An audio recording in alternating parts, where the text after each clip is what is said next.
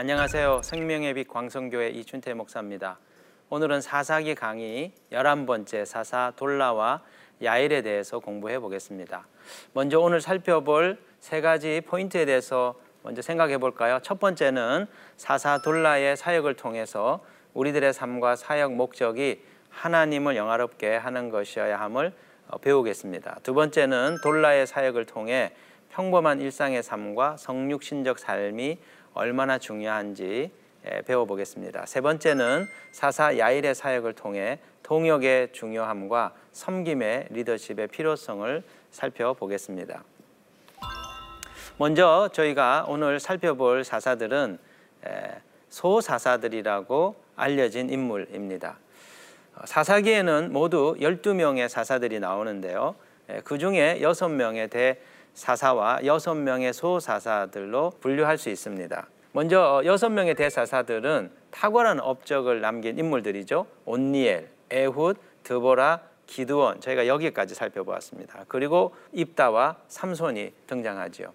이들에 반해서 6명의 소사사들은 그들의 이름과 그들의 기사들이 아주 간략하게 언급이 되어 있습니다. 사사 삼갈은 한 절로 그의 사역이 기록되어 있고요. 오늘 저희가 살펴볼 10장 돌라와 야일 역시 그 기사가 굉장히 짧습니다. 입산, 엘론, 압돈 이들도 그들의 내용이 많이 나오지는 않지만 그러나 어둠의 시대를 밝혔던 하나님의 사람들로서 중요한 역할들을 수행한 것이죠. 그런데 오늘 어, 저희가 살펴볼 이 소사사들의 그 활약을 보면 세 가지 특징이 있습니다. 먼저 이들에 대한 기록이 매우 짧은 것이죠. 어, 대체로 이들의 이름, 이들의 출신, 그 외에는 활약상이 많이 기록이 되어 있지 않습니다. 또 이 사람들은 이방 나라와의 전쟁에 참여했다는 기록이 그렇게 나오지 않습니다. 세 번째 더 중요한 특징은 이들의 등장 시기가 어, 삼갈의 시기 외에는 대부분 어, 이스라엘에 있었던 커다란 어, 내전, 그 내전 직후에 이들이 등장했다는 것이죠. 삼갈은 어, 사사 에웃의 80년 통치 그 후반기에 등장을 해서 오랜 평화 시기 후에 그가 활동했다는 것을 알 수 있지만 대부분의 소사사들은 내전이 있은 이후에 그 나라의 혼란함을 이렇게 재건하는 사명을 부여받았던 것 같습니다. 자, 먼저 오늘 이 사사 돌라에 대해서 생각해 보겠는데요. 첫 번째로 이 사람은 아비멜렉의 통치 이후에 등장한 인물입니다. 사실 이 아비멜렉은 기도원의 아들로서 하나님이 세우지 않은 지도자임에도 불구하고 권력욕에 사로잡혀 스스로 왕이 되고 그리고 이스라엘을 폭정으로 다스려 어, 내란으로 인하여 권자에서 물러나게 되는 비극적인 인생을 산 인물이죠. 이 아비멜렉의 통치로 인하여 이스라엘은 아주 극심한 혼란과 그리고 사회적 혼동을 어, 겪어야만 했었죠.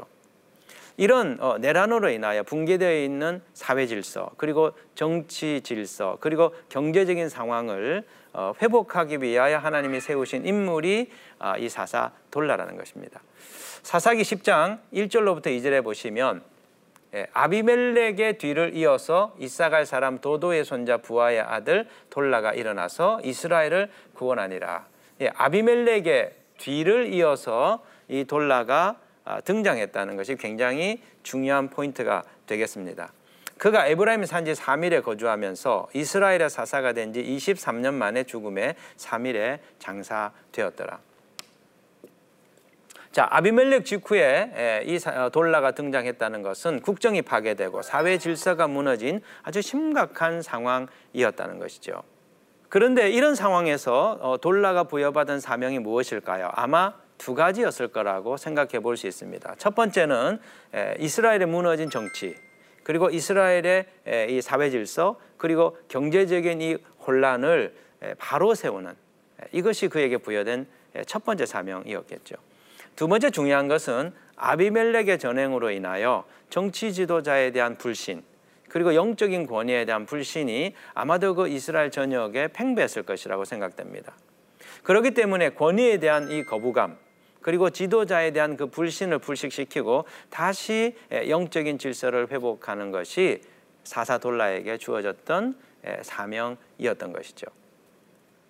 그런데 돌라는 이 임무를 어떻게 수행했을까요? 오늘 이 본문에 보면 돌라가 이 사명을 아, 제대로 완수했다는 것을 우리에게 보여줍니다. 사사기 10장 1절에 보시면 아비멜렉의 뒤를 이어서 이사갈 사람 도도의 손자 부하의 아들 돌라가 일어나서 이스라엘을 구원하니라. 예, 이 돌라가 이스라엘을 성공적으로 구원하였다고 저자가 기록하고 있습니다. 자, 이스라엘을 구원하였다. 이 말은 어, 무엇을 의미하는 걸까요? 그것은 예, 무너진 이스라엘의 사회 질서, 정치적인 불안정 이런 것들을 회복시켰다는 의미이지요. 또 다른 의미에서 지도자의 영적인 권위가 무너져 있는 상황 속에서 이 돌라는 영적인 권위를 회복하는 일에 성공했다는 것입니다.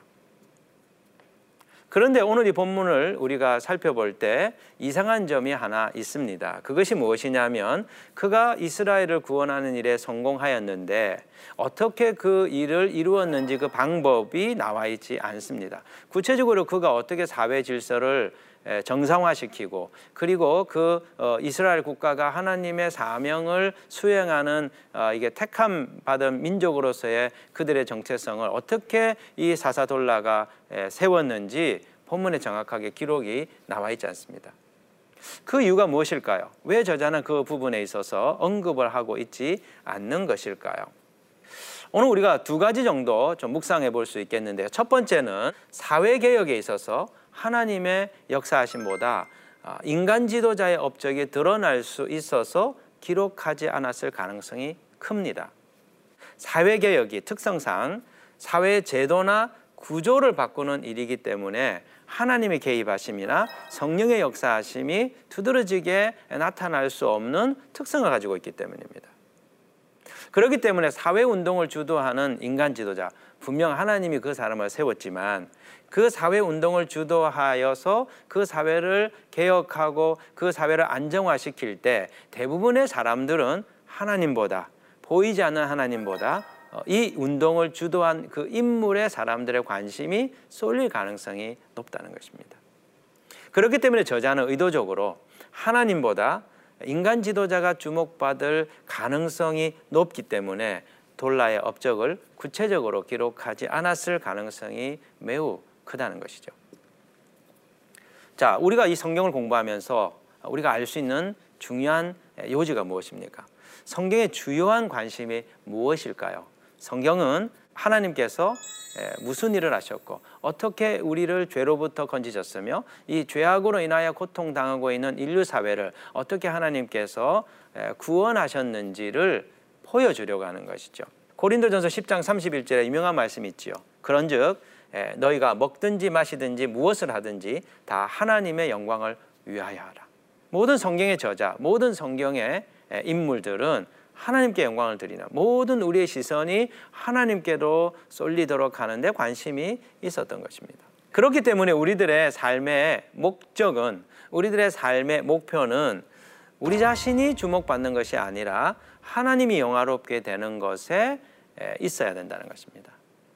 요한복음 3장 30절에 나와 있는 세례 요한의 고백을 잘 아시죠? 예수님이 등장하시고 그리고 많은 어, 대중들의 인기를 끌게 되었을 때 그의 제자들이 자신의 스승인 세례 요한에게 와서 이 문제에 대하여 얘기를 하죠. 그때 세례 요한이 그의 제자들에게 한 유명한 말입니다. 그는 흥하여야 하겠고 나는 쇠하여야 하리라. 이것이 주님의 일을 하는 하나님의 사역자의 삶의 태도입니다. 우리가 모든 일을 다 하고 난 뒤에 주님의 일을 섬기고 난 뒤에 우리는 무익한 종이오니 마땅히 해야 될 일들을 하였습니다. 그렇게 고백하고 우리는 감추어지고 우리의 일을 통해서 우리의 섬긴 사역들을 통해서 하나님이 영화롭게 되고 하나님이 사람들에게 알려지게 되는 일들이 있어야 된다는 것이죠. 자, 두 번째 이유는 이 돌라가 개혁을 이루었지만 특별히 언급할 만한 내용이 없었기 때문에 기록하지 않을 수도 있다는 것이죠. 사실 사회개혁 운동이라고 하는 것은 어떤 면에서 어떤 드라마틱한 이적이 나타나는 것이 아니라 일상적인 우리의 평범한 삶을 통하여 이루어지기 때문에 특별히 그런 부분들을 이렇게 기록할 의미를 느끼지 못한 것이 있는 것이죠. 어떤 점에서 하나님의 나라는 일상의 삶 속에서 하나님의 나라의 원리대로 살아가는 평범한 하나님의 사람들을 통하여 성취되고 이루어져 가는 것입니다. 그런데 우리는 이 세속 사회에서 끊임없는 아, 유혹을 받습니다. 어떤 유혹이죠? 예, 많은 사람들이 우러러보고 많은 사람들의 존경과 관심이 대상이 되는 영웅이 되라고 하는 유혹을 받습니다. 세상이 주목하는 성공과 업적을 남긴 영웅이 될 때 우리는 성공하고 우리는 행복하리라고 하는 이 세상의 거짓 목소리를 듣게 되는 것이죠. 그런데 이에 반하여 십자가의 길을 가신 예수 그리스도께서는 우리에게 뭐라고 말씀하십니까? 주님은 우리에게 십자가의 길, 넓은 문이 아니라 좁은 문, 넓은 길이 아니라 좁은 길을 가라고 주님 말씀하십니다. 우리가 이 부르심에 순종하여 헌신할 때 이름 없는 자들의 알려지지 않은 자들의 평범한 삶을 통하여 하나님 나라가 세워지고 이루어지게 되는 것들을 어, 보게 될 것입니다. 여러분이 잘 아시는 것처럼 사도행전에 보면 사마리아의 교회가 생겨나고 또 안디옥의 교회가 개척되는 이야기를 우리가 어, 볼수 있습니다. 그런데요, 이 사마리아와 안디옥의 교회가 세워지는 어, 그 일이 어떻게 이루어집니까? 탁월한 전도자에 의해서 아주 유명한 대중 사역자를 통해서 이루어진 것이 아니라 흩어진 평범한 그리스도인들에 의해서 어, 이 일이 이루어졌다는 것입니다. 자, 사도행전 8장 4절에 보면 그 흩어진 사람들이 두루 다니며 복음의 말씀을 전하였다고 나옵니다. 또 사도행전 11장 11절로부터 21절에 보면 그때 스데반의 일로 일어난 환란으로 말미암아 흩어진 자들이 베니게와 구브로와 안디옥까지 이르러 유대인에게만 말씀을 전하는데 그 중에 구브로와 구레네 몇 사람이 안디옥에 이르러 헬라인에게도 말하여 주 예수를 전파하니 주의 손이 그들과 함께 하심에 수많은 사람들이 믿고 죽게 돌아오더라. 네, 이 안디옥과 이 사마리아 지역의 교회가 생겨나게 된 것은 전문적인 이 전도자에 의해서 전문적인 이 사역자들에 의해서 이루어진 것이 아니고 예, 박해로 인해서 흩어진 예, 성도들 어쩔 수 없이 흩어질 수밖에 없었던 평범한 교인들에 의하여 이루어지게 됐다는 것이죠. 여러분, 여러분의 삶이 너무 평범하다고 느끼시는 때가 있습니까? 또 우리 자신이 여러분 자신이 예, 이름이 알려져 있지 않은 무명의 사람이라고 느껴질 때가 있으십니까? 그러나 하나님은 저와 여러분의 평범한 삶을 통하여 하나님의 나라의 일을 이루어 가기를 기뻐하십니다. 때때로 탁월하고 유능한 사람이 주님의 손에 쓰임 받기도 합니다. 그러나 동시에 하나님은 우리들처럼 평범한 하나님의 사람들을 통해서 지금도 그 하나님 나라의 일들을 성취하고 이루어 간다는 것이죠. 주님은 여러분의 오늘의 삶을 통해서 하나님의 나라의 일들을 행하고 계십니다. 오늘 우리가 여기서 또 하나 살펴볼 것은요. 이 돌라가 3일에 거주하였다는 점입니다. 그가 에브라임 산지 3일에 거주했다 이렇게 기록하고 있죠. 3일은 어떤 곳입니까? 오늘날의 사마리아 지역. 그러니까 이스라엘의 중부 지역이었을 거라고 학자들이 추측을 합니다. 그러니까 이사갈 지파였던 어, 이 돌라는 북부 지역에서 지금 3일이 있는 중부 지역으로 그의 거주지를 옮겼다는 것이죠.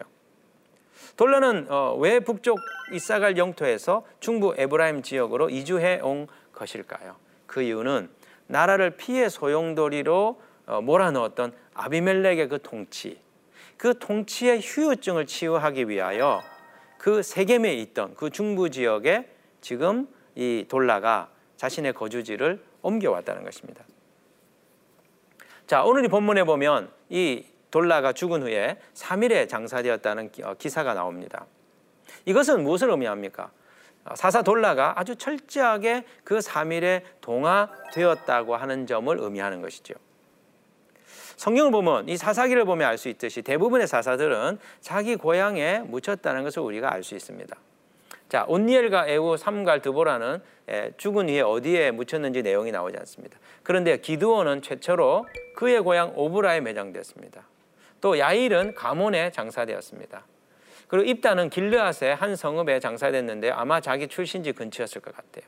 입산, 엘론, 압돈 자기 고향에 묻혔습니다. 삼손도 마노아의 장지 고향에 묻히게 되었습니다. 이런 사실을 통해서 알 수 있는 바가 무엇이냐면 돌라는 자기 고향이 아닌 사역지에 선교지에 매장되었다는 것이죠. 그만큼 사역의 대상들과 완전히 동일시 어, 되기 위하여 성육신적인 삶을 살았다는 것을 의미하고 있습니다. 내전으로 상처받았던 이스라엘 중부 지역의 사람들의 그 마음을 씻어주고 이스라엘을 하나가 되도록 만들기 위하여 사사 돌라가 선택한 방식이 뭡니까? 고통당하는 자들과 함께하며 함께 울고 함께 아파하는 성육, 성육신적인 삶. 그 삶의 태도로 인하여 어, 그는 이스라엘을 치유하는 이 사역을 완수하게 된 것이죠.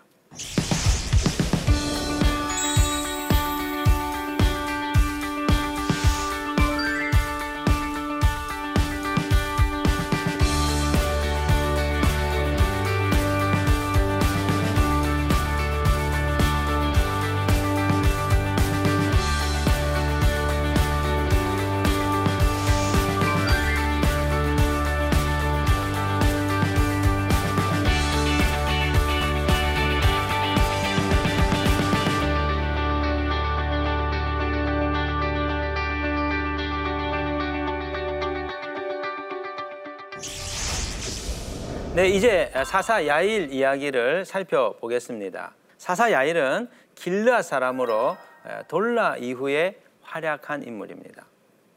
사사기 10장 3절로부터 5절에 보면 그 후에 길르아 사람 야일이 일어나서 22년 동안 이스라엘의 사사가 되니라. 여기서 중요한 것이 그 후에죠. 이 그 후에는 언제일까요? 예, 사사 예, 돌라가 죽은 후죠. 자, 여기 3절에 나와 있는 그 후에는 우리에게 중요한 어, 이 성경을 해석할 수 있는 힌트를 줍니다.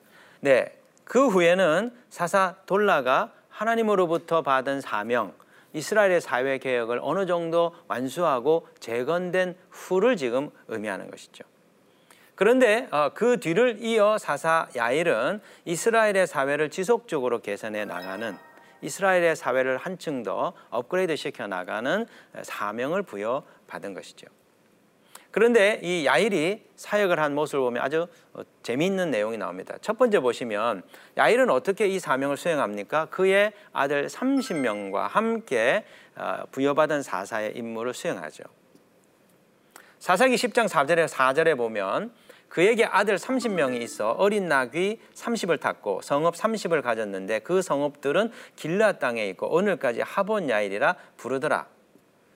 네, 오늘 본문에 보면 어, 야일의 30 아들이 등장합니다. 그런데 본문 속의 아들은 실제로 그의 육신의 아들일 수도 있지만 동시에 그의 가신들 아들은 아니지만 그가 함께 동력했던 어, 신하들을 의미할 수도 있습니다. 왜냐하면 열왕기하 16장 7절에 보면 자신의 신하를 아들로 언급하는 부분이 나오기 때문이죠.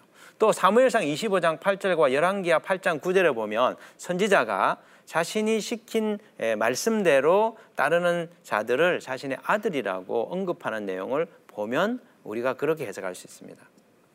그렇지만 이 아들이 실제 아들인지 아니면 그의 가신인지 그건 중요하지 않습니다. 중요한 것은 그가 30명의 동력자와 팀을 이루어 이스라엘을 통치했다는 것이죠. 아, 이 아이를 어떻게 합니까? 30개의 성읍을 분배해서 사역을 위임해서 이 30개 도시들이 서로 네트워크하여 이스라엘을 어, 재건하고 이스라엘을 세워가는 사역을 수행했다는 것이죠. 한마디로 이 사사 야일은 30명의 동력자들과 팀 사역으로 체계적인 이스라엘을 구원하는 이스라엘을 안정시키는 이 사명을 수행했다는 것입니다. 오늘 우리가 야일을 통해서 배울 수 있는 교훈이 무엇입니까? 우리는 혼자 힘으로 하나님의 과업을 성취할 수 없고 공동의 목표를 위하여 함께 동력자들과 힘을 합해 이 일을 수행해야 된다는 것입니다. 우리가 지금 사역하고 있는 이 시대는 점점 더 변화가 급격해져 가고 있는 시대입니다. 오늘 우리가 사역하고 있는 시대는 다원화돼 아주 복잡한 이런 어떤 어, 사회로 지금 진행되고 있습니다. 그리고 사람들의 needs도 사람들의 요구하는 필요들도 굉장히 다양해져 가고 있습니다. 이런 상황 속에서 한 명의 슈퍼스타가 모든 하나님 나라 일들을 감당한다. 이것은 지나간 시대의 패러다임이죠. 우리가 이 시대적인 변화 속에서 하나님의 복음을 효과적으로 전파하고 하나님 나라 사역을 수행하기 위해서는 혼자 힘이 아니라 함께 힘을 모아서 전략적으로 접근하는 팀으로 접근하는 사역 방식을 어, 이렇게 채택해야 된다는 것이죠. 또 오늘 두 번째 우리가 생각해 볼 수 있는 것은 야엘의 아들들이 30나귀를 타고 사사의 일을 수행했다는 것입니다. 야일이 사명 수행에 성공한 또 하나의 이유가 무엇일까요? 그것은 섬김의 리더들을 어, 세웠다는 것이죠. 사사기 10장 4절에 보면 그에게 아들 30명이 있어 어린 나귀 30을 탔고 예, 나귀를 30명이 30마리의 나귀를 타고 사사적인 일들을 수행했다는 것입니다. 자, 30명 전원이 어, 나귀를 탔다는 것이 무엇을 의미할까요? 대체로 그 당시에 나귀는 이스라엘 사람들에게 있어서 짐을 나르는 수단이었습니다. 그러나 아주 특수한 경우에 예, 왕의 의전 행사에 왕이 그 나귀를 타고 어, 등장하는 것이죠. 대표적인 것이 솔로몬이 왕, 왕위에 등극할 때 그 기름 부음을 받을 그 시기에 나귀를 타고 등장합니다. 예수님도 어, 종료 주일에 예루살렘 입성을 위해서 나귀 새끼를 타고 입성하시잖아요. 그게 뭡니까? 왕의 등장을 알리는 상징적인 행동이었다는 것입니다. 그런데 야일의 아들 30명이 나귀를 타고 다녔다는 것은 야일과 함께 그들이 사사적인 사역을 수행하는 리더라는 것을 그들이 보여주는 하나의 퍼포먼스였습니다. 그런데 이 퍼포먼스는 나귀 새끼를 탔다는 것은 이스라엘을 다스릴 때 겸손하게 백성을 보살피는 섬김의 리더십을 자신들이 수행하겠다. 권위주의가 아니라 섬김의 리더십으로 백성들에게 다가가는 그들의 눈높이에서 다가가는 그 리더십이 필요한 것이었죠. 여러분, 섬김의 리더십이 오늘날 필요합니다. 왜 그럴까요? 무너진 영적인 권위를 회복하려면 백성들을 섬기는 지도자의 모습이 필요한 것이죠. 희생하지 않고 섬김을 받으려 하고 사람들을 지배하고 사람들을 통치하려고 하는 예, 권위주의 리더는 어느 누구에게도 마음을 얻을 수 없는 것이 세상의 이치입니다. 오늘 지금 한국 교회에 필요한 영적인 리더의 모습이 무엇일까요? 섬김의 리더십.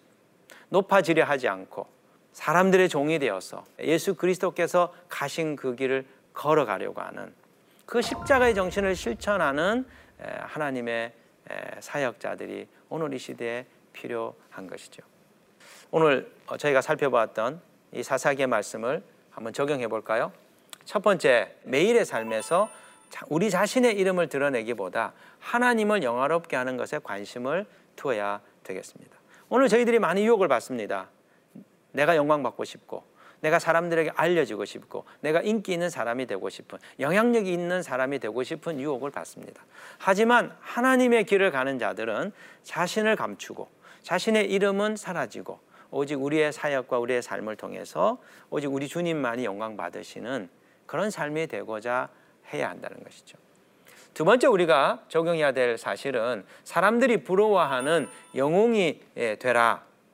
이 세상의 유혹에 흔들리지 말고 이 세상의 그 유혹에 우리의 마음을 빼앗기지 않고 이름 없는 자의 길을 기쁨으로 가는 매일매일의 평범한 삶 속에 일하시는 하나님, 나의 이 평범한 일상의 삶 속에서 나를 통하여 일하시는 그 하나님을 바라보고 신뢰하고 믿으며 오늘 하루의 삶에서 주님을 위하여 사는 삶을 적용해야 될 것 같아요.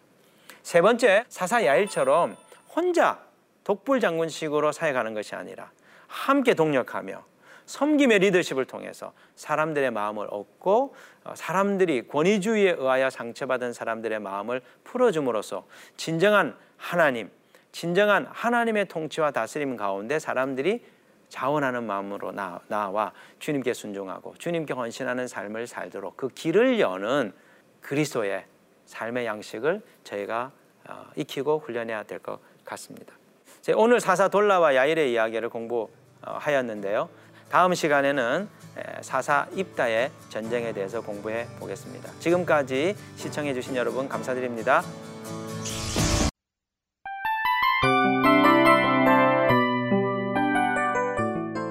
이 프로그램은 청취자 여러분의 소중한 후원으로 제작됩니다.